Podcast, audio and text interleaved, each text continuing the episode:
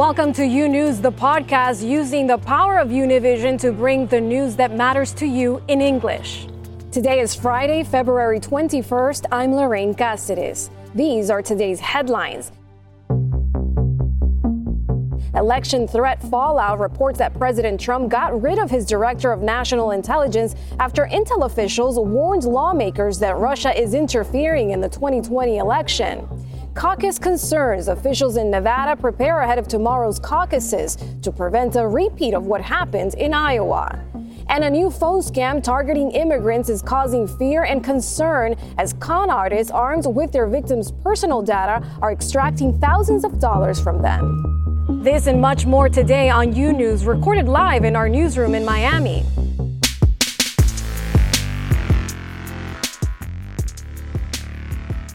We begin today with new controversy for the Trump administration. The president ousting the director of national intelligence after a briefing on Russia interference into the 2020 election, information that infuriated the president.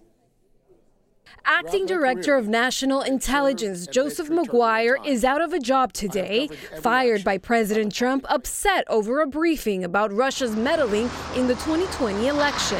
One official said that they, their intelligence is that Russia is interfering or attempting to interfere in the 2020 election with the goal of re-electing President Trump. Sources say the president believed Democrats would use the information from the briefing against him. The president furious because Adam Schiff was allowed to attend, taking the moment last night during a rally to attack him. That little Adam Schiff, what a crooked politician. He's a corrupt politician.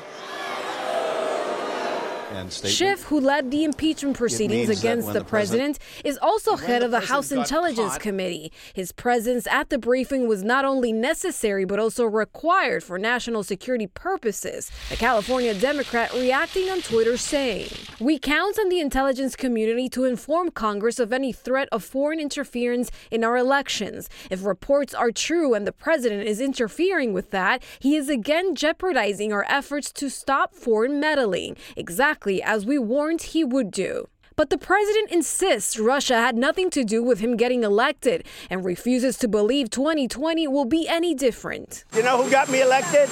I got me elected. Russia didn't help me at all. I call it the Russian hoax. It's a hoax. Democrats now defending intelligence officials to act like they did something that they stepped out of their lane and they did something that was totally inappropriate is wrong. That is their job. Meanwhile, the president has replaced Maguire with the ambassador to Germany, Richard Grenell, a Trump loyalist. In addition, Kash Patel, a former NSC official and author of a congressional report attempting to discredit the Russia investigation, has been elevated to a senior role under Grenell. Jason Klitenic and Andrew Hallman, two more top intelligence officials, are also out of a job. And as for who is permanently going to replace Maguire, that question is still up in the air. Republican Congressman Doug Collins of Georgia says he's not interested in being the director of national intelligence. This after President Trump floated his name for the position. Collins says he's focusing on running for the U.S. Senate instead. And speaking of elections, we're one day away from the next votes in Nevada. Senator Bernie Sanders has a big lead in the polling average. Joe Biden comes in second, but we don't know the impact yet of the raucous debate from earlier this week. Mike Bloomberg not competing in the state, but facing questions about whether he can bounce back after the battle in Las Vegas. Paola Byron has the details. After his rocky debate debut, Michael Bloomberg is hoping what happens in Vegas stays in Vegas. His team admits he took a beating, but he's still punching back. If we choose a candidate who appeals to a small base like Senator Sanders, it will be a fatal error. We need Democrats and independents and Republicans to win. But frontrunner Bernie Sanders is confident he's eyeing another win, and he's pushing back at the naysayers. That this victory here is the beginning of the end for Donald Trump. The candidates are eager to cash in on the momentum from that fiery debate. After she came out swinging at her rivals, Elizabeth Warren actually jumping for joy. But it's not clear if her strong performance will give her the bounce she needs. Paola Byron, U News. And as Nevada Democrats prepare for Saturday's caucus, questions remain about whether the state can avoid a repeat of Iowa's debacle. David Romo has the details on the steps Nevada officials are taking ahead of the nation's second round of caucuses. It looks like Nevada's first ever early voting in a caucus is paying off with huge numbers. But will it make getting results more complicated? The Nevada Democratic Party says nearly 75,000 participated in the first ever early caucus, nearly the total number of voters in the 2016 caucus, when roughly 84,000 people participated. In 2008, 118,000 Nevadans caucused in the Democratic race. And while the party celebrated the high turnout, it adds to the uncertainty of whether Nevada is ready for Saturday or if it will be a repeat of the Iowa fiasco, where final results are still pending. Our goal is to have a successful caucus, and uh, we, we provide multiple sets of eyes and ears and wisdom and observations and uh, lessons learned from Iowa so that uh, we can be successful here in uh, Nevada. Volunteer Seth Morrison raised a red flag early in the training process. Now he's more optimistic, saying things are getting better, but worried about lingering issues. One is we still don't know any details of the back office, of how all the early votes were tabulated, how this tool works. Second of all, there's a massive shortage of volunteers. The Democrats are scrambling to train caucus volunteers, having added 55 additional training sessions. Volunteers can now also try out the much talked about caucus calculator, which Morrison says is user friendly. The tool is very well designed. It's very intuitive. But he does see potential problems for people who aren't familiar with the iPads. Somebody who has not used that kind of technology would find it challenging. These slides replicate what CNN saw during a party hosted demo of the calculator. They did not allow cameras to film the demo. The calculator will have a preloaded early vote information, which will be combined with the choices of the people there on Saturday to determine the winners and losers through two rounds of elimination.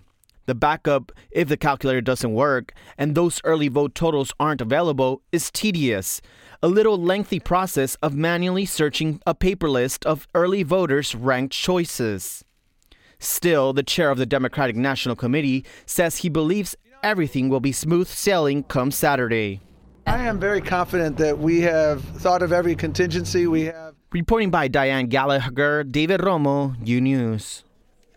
And President Trump wraps, wraps up his four day tour of the West today with a campaign rally in Las Vegas this afternoon.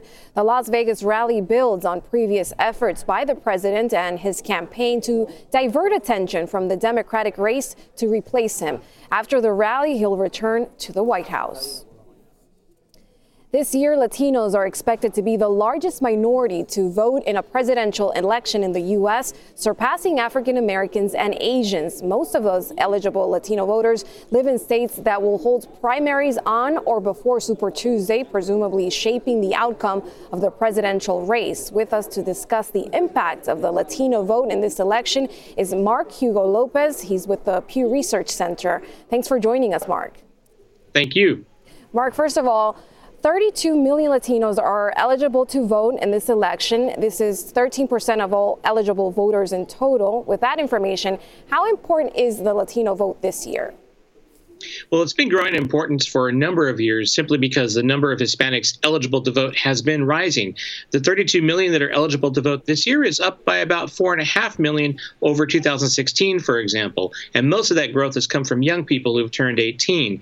But because of the calendar for the Democrats and their presidential nomination process, uh, about 56% of Latino voters live in states that are going to have a Democratic primary or caucus on or before Super Tuesday. That positions Latinos into a, into a spot where they may influence the outcome of the nomination process for the Democrats. And it's important to note that most Latinos who are registered to vote uh, identify with the Democratic Party. And given that influence, most eligible Latino voters live in these five states. Let's take a look California, Texas, Florida, New York, and Arizona. But there's a wide range of backgrounds among these Latinos when you look at state by state. What does this mean for how they're going to vote or what matters? That's really an important point to make, which is that the Hispanic vote, when we talk about Latino voters, this is not a monolithic group, but a group that is diverse in many ways. And one of those key ways is the origins of Latinos. Where are they from? So, for example, in the case of California and Texas, most Hispanics there trace their roots to Mexico. But in the case of Florida, Mexicans are not the largest group among eligible voters. It's Cubans and Puerto Ricans. And plus, there are large populations of Colombians and Dominicans uh, and Nicaraguans all eligible to vote. That's what makes Florida so unique and different, at least in terms of origins, compared to California and Texas. On top of that, not all Latinos lean towards or identify with the Democratic Party. In fact, about 30% of Hispanic registered voters say they're Republicans, and that's particularly the case in a state like Florida. And to that point, what are some of the issues that matter to Latinos? There's an assumption that Latinos only care about immigration, which is not true well, immigration does matter more among Latinos than it does, say, with the general U.S. public. But we've also seen that, for example, Latinos overwhelmingly support raising the federal minimum wage to $15 an hour. They also say that the government should have a much bigger role in health care provision, and they want stricter gun control laws. And that's quite a wide variety of issues, but all of them point to generally a greater amount of interest on the part of Latinos for government to play a bigger role in shaping policy. And that's something that's been true for a number of years. But again, all of these are issues other than immigration. And I think it's important to note that issues can vary across states as well. And now to the most important question How politically engaged are Latinos in this election cycle? Latinos, uh, particularly Democrats, are happy with the candidates who are running for office. More than two thirds of Hispanics who are registered to vote with the Democratic Party say that they uh, like the candidates this year. But it's also interesting that when we asked in December whether or not Latinos knew when their state's primary or caucus was going to happen, we found that 75% of Hispanic Democrats didn't know when their uh, state's caucus or primary was going to was going to occur. Now, that's perhaps not surprising. In December, we were still a few months away from many primaries and caucuses, and it's true for the general public overall. But traditionally, Latinos have voted at lower rates than other groups of Americans. So while there may be more Latinos eligible to vote than African Americans this year, it remains to be seen whether or not Latinos will turn out at a higher rate than their African American counterparts. Well, we'll definitely be watching closely. Thank you so much, Mark Hugo Lopez from the Pew Research Center. We appreciate your time. Thank you.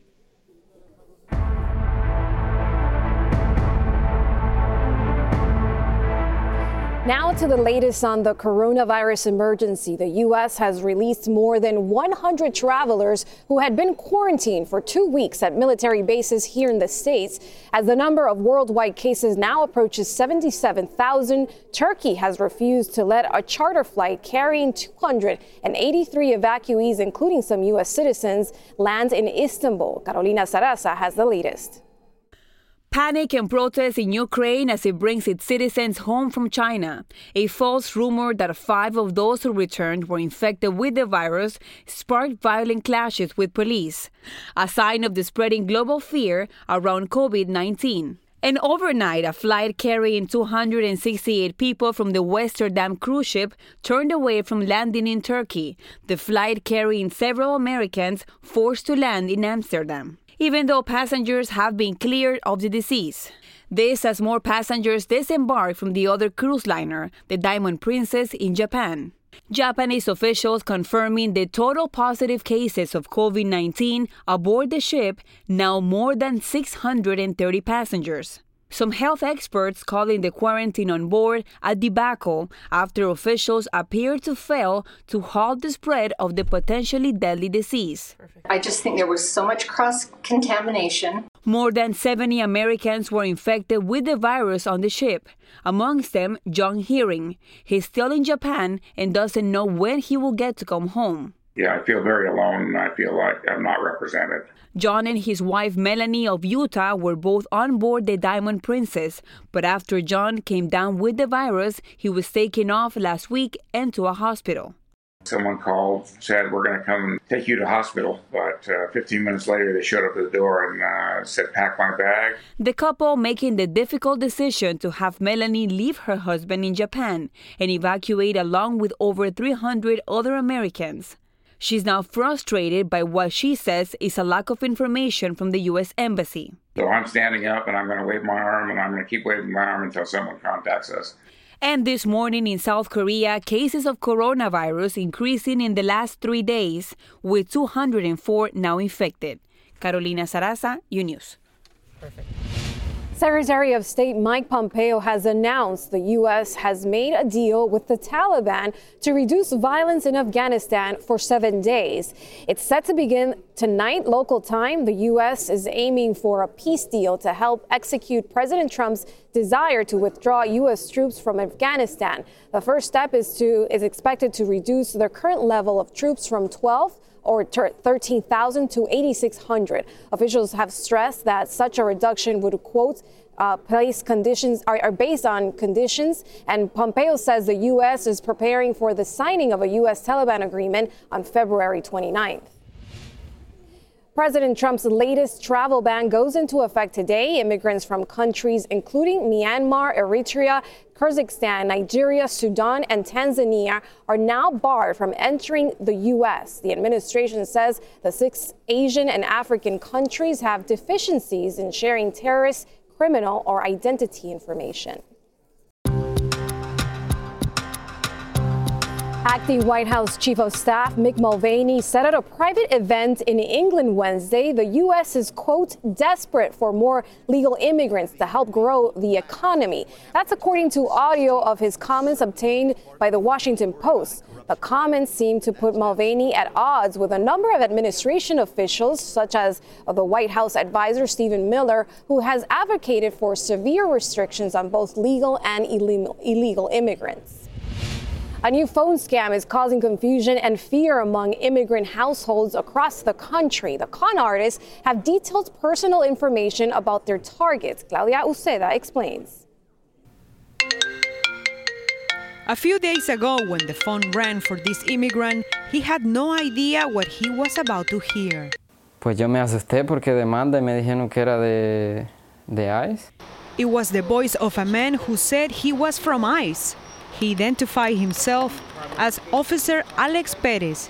He said there was a lawsuit and gave him a number to call. Me dijeron que tenía tres horas para arreglar este problema. Entonces, pues yo estaba nervioso. He called his lawyer, so he didn't give them any chance to ask for money.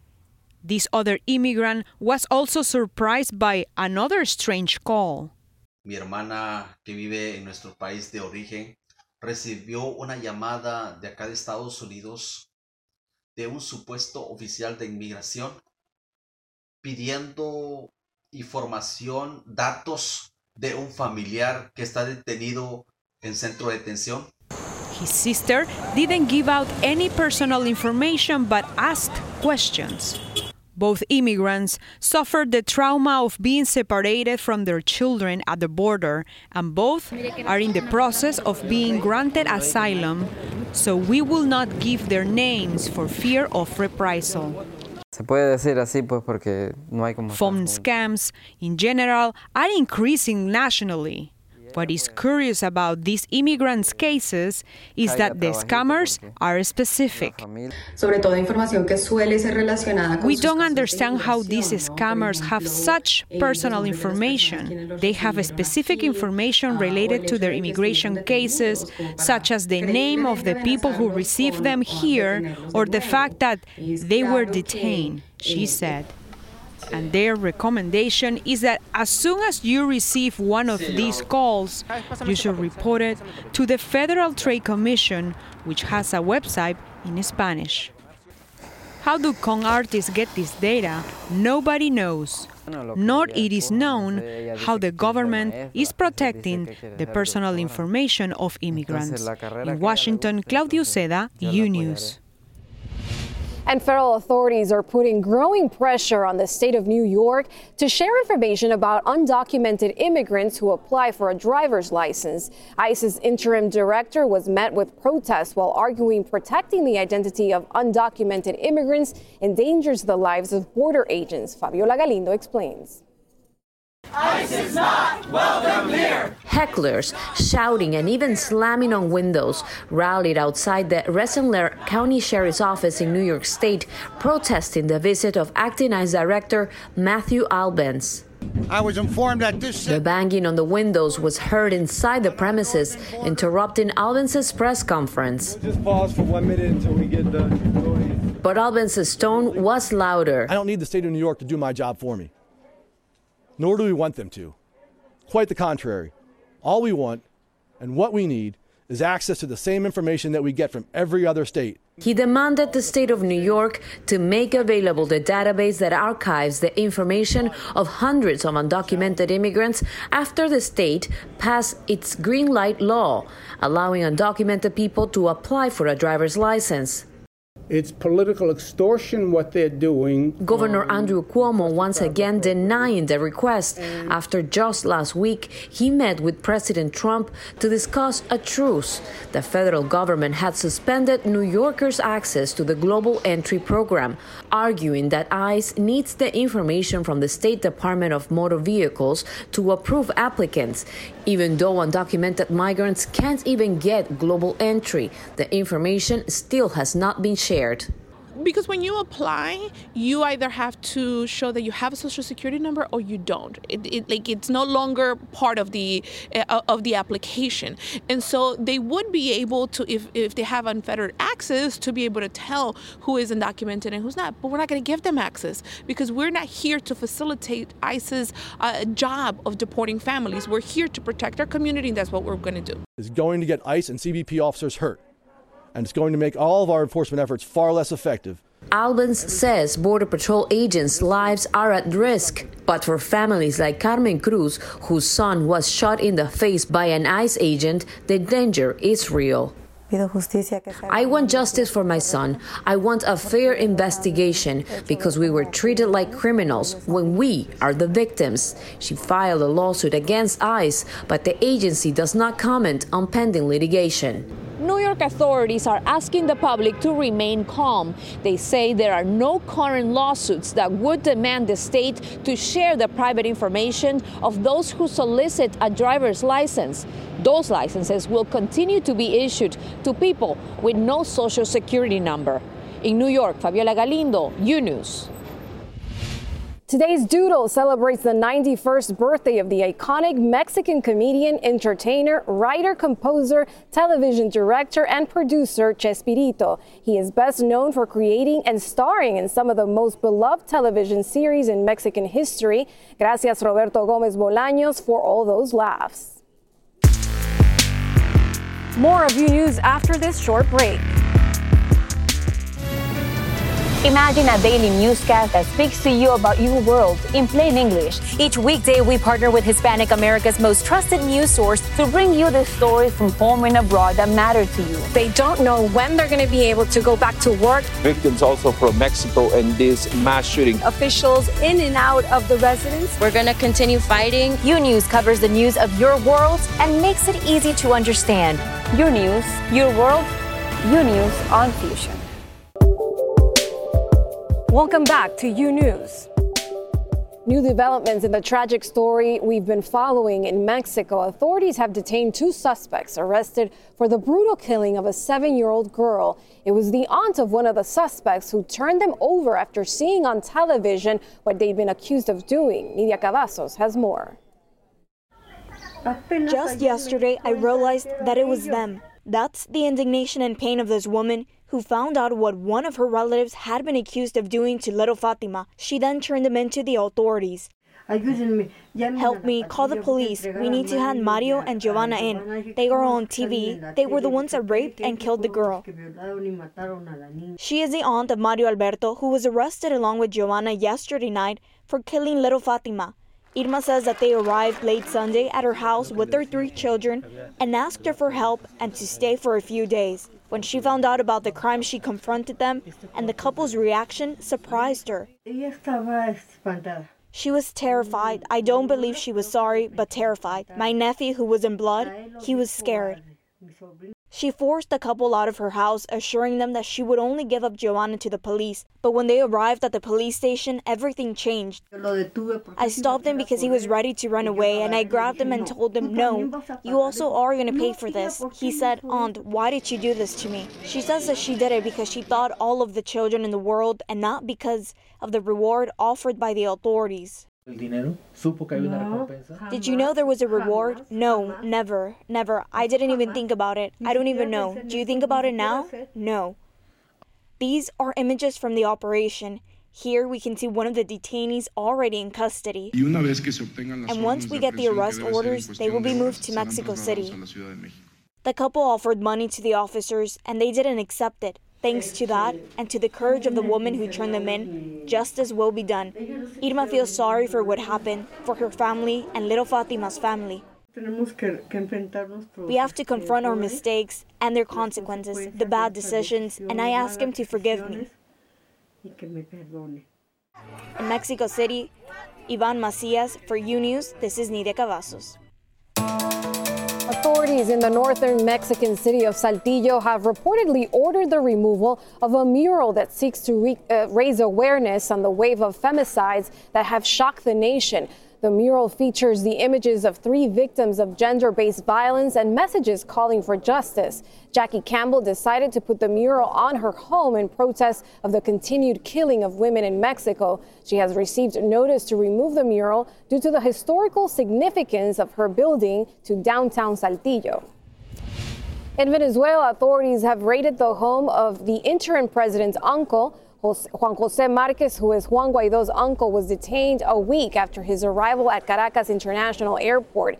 He was traveling with Guaido as part of the opposition leader's international tour, which included a meeting with President Trump in Washington. Nicolas Maduro's government says Marquez was detained for carrying dangerous materials.